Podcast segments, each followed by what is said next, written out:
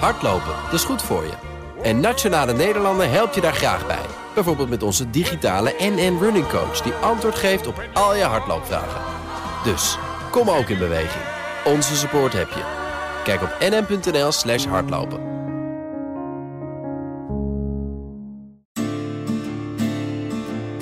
Goedemorgen, dit is de Week van Energia op vrijdag 14 oktober. Ik ben Ilse Akkermans en bij mij in de studio is co-host en hoofdredacteur van Energia, Wouter Hielkema. We hebben het deze week over waterstof. Een Frans bedrijf, Live, wil een groene waterstoffabriek bouwen in het chemiecluster Delfzijl. Het is het zoveelste plan voor een waterstofproject in Noord-Nederland, maar net als voor de meeste plannen is er nog geen investeringsbesluit genomen. Over de reden daarvan en over veel meer vertelt zometeen redacteur Hans van der Lucht. Maar eerst nemen Wouter en ik het nieuws van deze week met je door. Door de aanhoudend hoge energieprijzen heeft bijna een derde van de glastuinbouwondernemers inmiddels liquiditeitsproblemen of dreigt daarmee binnenkort te maken te krijgen. Dat meldt brancheorganisatie Glastuinbouw Nederland. Wouter, ja, glastuinbouwbedrijven krijgen dus moeite met het voldoen aan hun betalingsverplichtingen. Dat kan allerlei gevolgen hebben. Enkele bedrijven hebben de deuren al moeten sluiten. Anderen geven aan deze winter voor een groot deel over te stappen op onbelichte teelt van gewassen. Maar tuinders met warmtekrachtkoppelingen leveren ook veel flexibel elektrisch vermogen. Veel warmte en elektriciteit. En voor het aanbod daarvan heeft de situatie geen grote gevolgen, begrijp ik. Hoe zit dat? Dat klopt. Um, sterker nog, de, de warmtekrachtkoppeling installatie, WKK genoemd, is uh, op dit moment voor veel tuinders eigenlijk het enige waar ze een beetje geld mee kunnen verdienen. Mm. Wat is een WKK-installatie nou precies? Um, vroeger Kijk, een, een glastuinder heeft voor zijn teelt heeft die warmte, CO2 en licht nodig. Nou, vroeger uh, ging een tuinder uh, zette een gasketel aan om warmte te krijgen en haalde daar ook zijn, zijn CO2 uit. Mm -hmm. um, en haalde uh, de stroom die benodigd was om de teelt te belichten gewoon van het net. Nou, toen kwam er op een gegeven moment iemand op een goed idee van als je nou die gasketel, als je daar nou een grote dynamo aan zet, ik zeg het even heel eenvoudig hoor, maar dan kan je met een heel klein beetje extra gas stoken, kan je ook elektriciteit opwekken. Ja. Nou, dat zijn die tuinders massaal gaan doen uh, aan het begin van deze eeuw.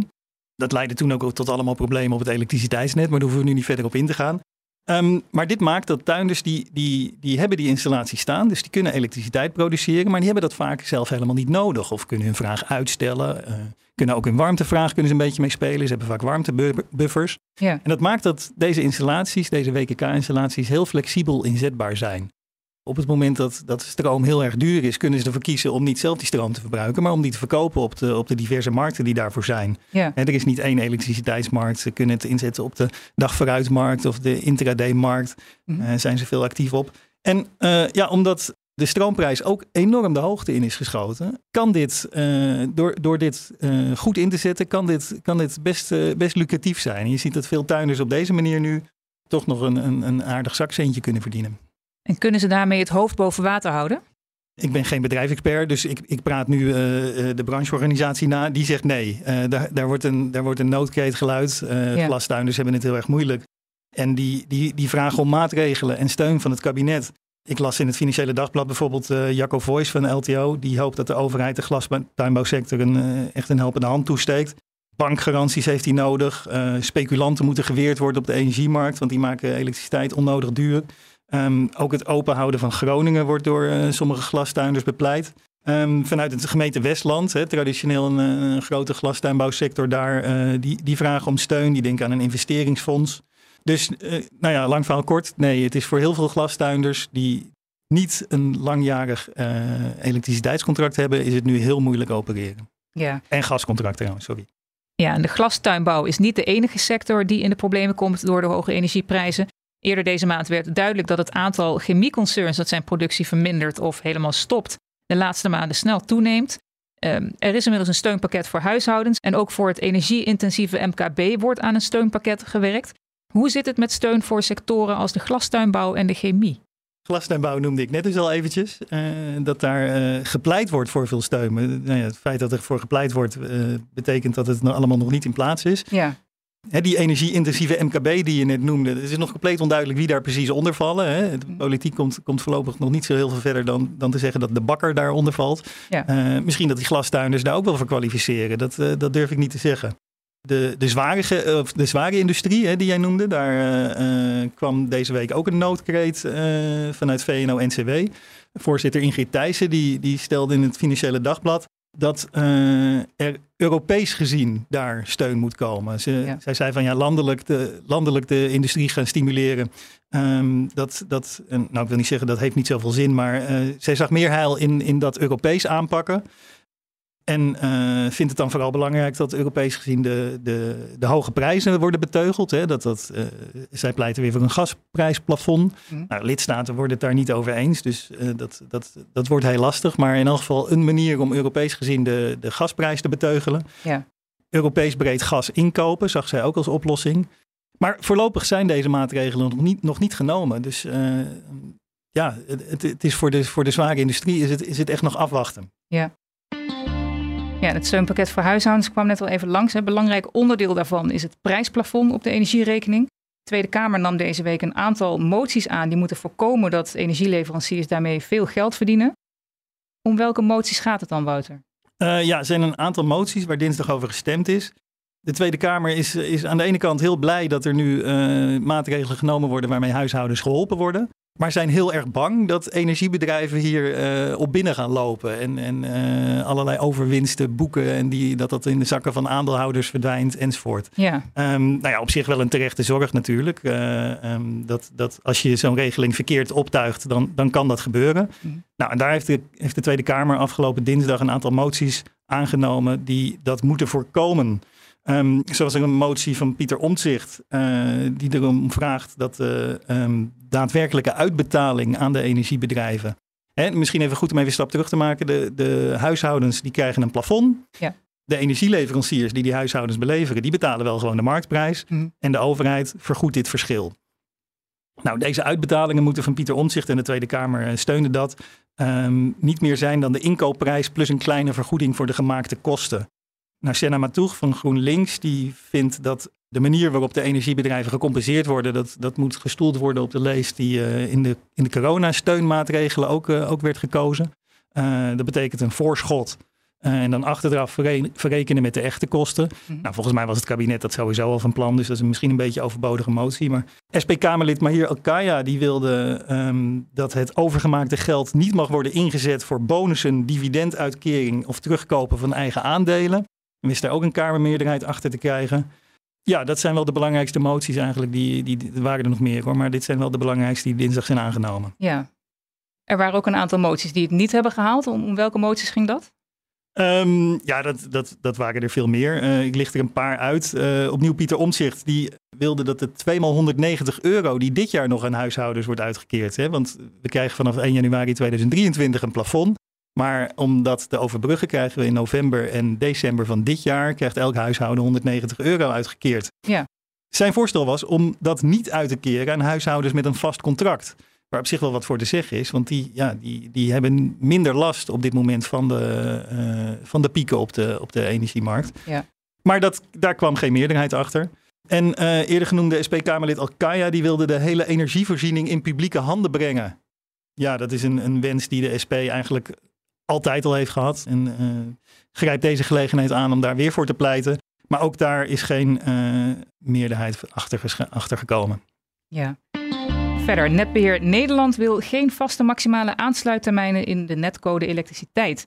Dat schrijft de branchevereniging in een reactie op een consultatie van de autoriteit Consument en Markt over vaste aansluittermijnen voor groot- en kleinverbruikers. Waarover gaat dit voorstel precies, Wouter? Ja, dat gaat dus over hoe lang een netbeheerder er mag, over mag doen op het moment dat een bedrijf een aansluiting op het net vraagt. Ja. Daar moet een nieuw, nieuw besluit over genomen worden. Vroeger stond het in de wet, was het 18 weken. Nou, daar heeft om allerlei redenen heeft het Hof van Justitie van, uh, uh, in Luxemburg heeft daar een, een, een, streep doorgezet en zegt moet, uh, dat mag niet in de wet staan, dat moet de ACM, de toezichthouder, moet dat bepalen. Dus de toezichthouder is dat nu aan het bepalen, heeft, heeft dat ontwerpcodebesluit ter inzage gelegd deze zomer. Wat stond daarin? Om voor grootverbruikers van elektriciteit een maximale aansluittermijn van 40 weken te hanteren. Het was vroeger 18 weken, dus 40, 40 weken is een flinke uitbreiding. Ja. Uh, voor kleinverbruikers wel de termijn van 18 weken te hanteren. En voor eh, kleinere aanpassingen van een aansluiting, waarvoor geen grondwerkzaamheden nodig zijn. Hè, want zo'n aansluiting, ja, dat, dat, die moet gewoon echt fysiek aangelegd worden. Er moet vaak uh, dingen opengegraven worden en zo. Als dat niet hoeft te gebeuren, dan moet het binnen twaalf weken gebeuren. Dat is het voorstel van de ACM. Ja, en, en waarom is Netbeheer Nederland het daar niet mee eens? Netbeheer Nederland ziet liever dat de huidige situatie wordt voortgezet. Op dit moment is het zo dat die 18 weken die, die in de wet stond, die is dus geschrapt. Dus op dit moment is, is de, de, de tussenoplossing dat de ACM zegt een aansluiting moet tijdig gerealiseerd zijn. Ja. Nou, daar voelt Netbeheer Nederland zich veel comfortabeler bij. Um, want ze zeggen op het moment dat je die, die uh, termijnen echt vast gaat leggen, dan zijn wij daar ook aan gehouden om dat voor elkaar te krijgen. Maar ze zeggen van ja, het, het, de totale hoeveelheid werk die wij te doen hebben, die, die gaat daar niet sneller door of zo. Ja. En waar zij bang voor zijn, is ze, ze kampen toch met een, met een behoorlijke arbeidsmarktproblematiek. Uh, ik hoorde Hans-Peter Oskam van uh, Netbeheer Nederland uh, laatst verkondigen dat er iets van 13.000 vacatures zijn bij alle netbeheerders in Nederland. Dus ja, ja ze, en er is ontzettend veel werk te doen. Hè? Er is, het net moet verzwaard, er is congestie, er is van alles te doen. Ja. Waar zij bang voor zijn, is dat op het moment dat die aansluittermijnen vastliggen, dat ze dan om die termijnen te halen hun schaarse arbeidscapaciteit daarvoor inzetten. Terwijl het elders veel nuttiger, voor, ook voor de hele maatschappij, voor heel Nederland nuttiger zou zijn als ze het ergens anders inzetten. Bijvoorbeeld om die congestie te voorkomen. Ja. En op het moment dat die aansluittermijnen bestaan, ja, dan, dan kunnen andere werkzaamheden niet plaatsvinden of pas later plaatsvinden. Mogelijkerwijs met extra capaciteitsschaarste uh, en congestie, hè, wat ik net al noemde. Filevorming op het net noemen we dat altijd. En dat kan er dan weer voor zorgen dat, dat juist daardoor mensen met een aansluiting, ja, dan heb je je aansluitingtijden gerealiseerd, maar dan kan je geen stroom krijgen of invoeden in het net en dan vis je alsnog achter het net. Dus wat Netbeheer Nederland nou zegt is van, goh, laat het nou op een redelijke termijn staan, zodat wij goed kunnen prioriteren in wat het belangrijkste werk is. Dank voor je toelichting, Wouter. Een Frans bedrijf, Life, we denken dat je het zo uitspreekt, wil een groene waterstoffabriek bouwen in het chemiecluster Delfzijl. Maar er is nog geen definitief investeringsbesluit genomen. Over het waarom daarvan praten we door met redacteur Hans van der Lucht. Welkom Hans. Goedemorgen. Ja Hans, Live heeft plannen voor een grote waterstoffabriek met een vermogen van maximaal 200 megawatt. Um, dat is uh, in elk geval relatief gezien afgezet tegen wat er nu uh, ter wereld staat uh, best een forse schaal. Um, wat is er bekend over dit project?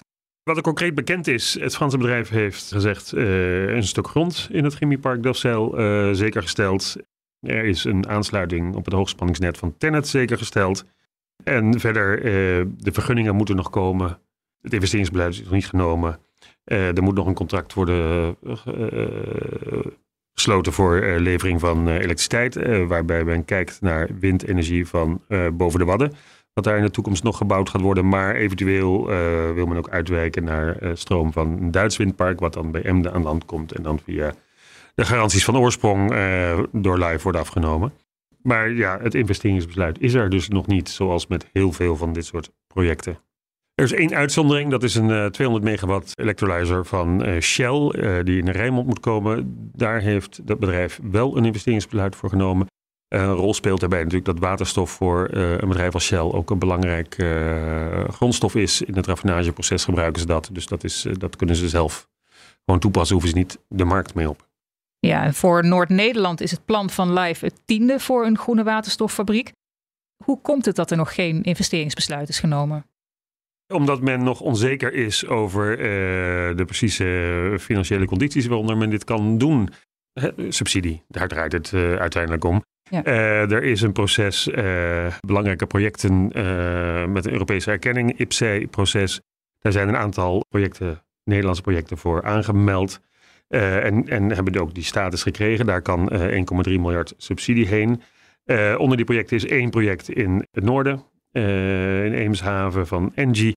Maar dus negen projecten die daar ook op de rol staan, horen daar niet bij. Uh, men wil uh, meer subsidie, de, de sector. En uh, dus voor, voor al die projecten in Noord-Nederland ook. Er is geen investeringsbesluit genomen. Eén heel klein project van slechts 1,4 megawatt, een pilotproject van Alliander draait. en dat is inderdaad dus een, een pilot. Het is aangesloten op een zonnepark.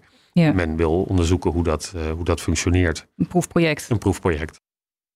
Maar die 1, je noemde al 1,3 miljard, hè? dat is uh, recent door het kabinet is dat toegezegd voor die, uh, voor die IPSI-projecten. Ja. Um, dat is niet genoeg? Nee. Uh, als je naar de sector luistert, dan heeft men het. Men maakt de vergelijking met hernieuwbare energie, zon en wind. De afgelopen tien jaar zijn daar zeker miljarden heen gegaan. Hè, steeds het, de, de SDE-rondes die we gehad hebben. En men zegt, ja, voor groene waterstof is ook zoiets nodig. Het is nu veel te duur. grijze waterstof uit, uit aardgas is, is veel goedkoper. En om groene waterstof daarvoor in de plaats als grondstof te gaan gebruiken. Ja, dat kon, kan niet uit nu. Ja. En elektriciteit voor de electrolyzer van Live moet komen van windenergie, hè, net als voor de waterstoffabriek van onder andere Shell. Ehm, het kabinet wil van windenergie op zee de belangrijkste energiebron maken. Schreven is 70 gigawatt aan vermogen in 2050. Dat moet deels worden omgezet in waterstof. Hoe werkt dat precies? Ja, 70 gigawatt, dat, is, uh, dat produceert uh, per jaar ongeveer drie keer uh, wat we nu aan elektriciteit verbruiken. Dus dat is een gigantische hoeveelheid elektriciteit dat wordt problematisch om dat aan land te brengen met elektriciteitskabels. Die moeten allemaal ergens, ergens ja, het, die zijn enorm duur. En B, ze moeten dus inderdaad allemaal, hè, of bij de Eimond of bij de Rijnmond, Maasvlakte of Eemshaven aan land komen. En wat dan? Dan moet het nog verder het land in. Dat is allemaal ja, een enorme belasting voor het elektriciteitsnet. De tweede zegt men, het is duur. zeker hoe verder die windparken op zee komen te staan, hoe meer stroomverlies er is als het naar land gaat. En is het dan niet uh, goedkoper, beter om het om te zetten in waterstof, wat je door oude gasleidingen aan land kan brengen. En dat belast ook het elektriciteitsnet niet. Ja. Maar er is nog zoveel onzeker in dat opzicht, hoe het hele energiesysteem eruit komt te zien. Uh, hoe de hele chemische industrie eruit komt te zien. Uh, waterstof zou daar een grondstof ook voor moeten worden. Hè, bijvoorbeeld de fossiele koolwaterstoffen die we nu gebruiken moeten vervangen worden als we geen fossiel meer willen gebruiken. Ja. Uh, dan heb je de waterstof van de windenergie met CO2 of, of, of biomassa. Is zijn daar weer koolwaterstoffen van te maken. Uh, ja. daar kan de sector mee werken. Maar dat vergt een, een, een ombouw van, van de chemische industrie, van het hele energiesysteem, van onze mobiliteit naar elektriciteit. En hoe dat hele systeem eruit gaat zien, dat is nog onduidelijk. Daar moet duidelijkheid over ontstaan. Ja. De regie gepakt worden. Dus belangrijker dan, dan subsidie is misschien nog wel dat er, dat er visie komt vanuit de overheid en dat daar regie genomen wordt. Er moet zeker visie komen en dat bedrijven weten wat ze, wat ze kunnen doen, wat, ze, wat er van hen verwacht wordt uh, hè, om, om inderdaad uh, duurzaam te worden en, en CO2-uitstoot uh, eh, te gaan voorkomen. Er is een, een, een expertteam bezig van de overheid voor het energiesysteem 2050. Daar wordt ook nog op gewacht op het resultaat daarvan. Dan weten bedrijven beter waar ze aan toe zijn. Maar dan nog, dan moeten ook nog de, de, de miljarden aan subsidie uh, er komen. Anders dan worden investeringen niet gedaan. Ja, het is allebei nodig. Ja. Ja. En waterstof kan ook een rol spelen bij energieonafhankelijkheid. Hè. Als de oorlog in Oekraïne iets heeft laten zien, dan is het dat Europa voor zijn energievoorziening te afhankelijk is van het buitenland. Nederland gaat met Duitsland samenwerken aan onder andere de ontwikkeling van groene waterstof. Betekent dat ook een booster voor de sector? Dat is in de politiek zeker uh, ingezonken. Dat we in de toekomst, uh, en daar misschien ook moeten voor betalen, dat we in de toekomst minder afhankelijk moeten zijn van het buitenland. Minder, uh, dus geopolitiek sterker komen te staan. Ja. Door onze energiesysteem robuuster en, en meer in eigen huis ontwikkeld te hebben. Dankjewel, Hans van der Lucht. Dit was de Week van Energia met de laatste ontwikkelingen in de Nederlandse energiesector. Op energia.nl lees je meer.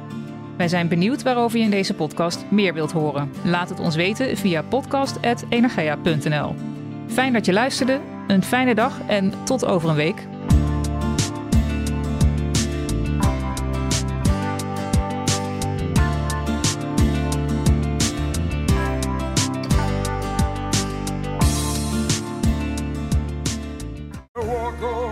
Hardlopen, dat is goed voor je. En Nationale Nederlanden helpt je daar graag bij. Bijvoorbeeld met onze digitale NN Running Coach... die antwoord geeft op al je hardloopvragen. Dus, kom ook in beweging. Onze support heb je. Kijk op nn.nl slash hardlopen.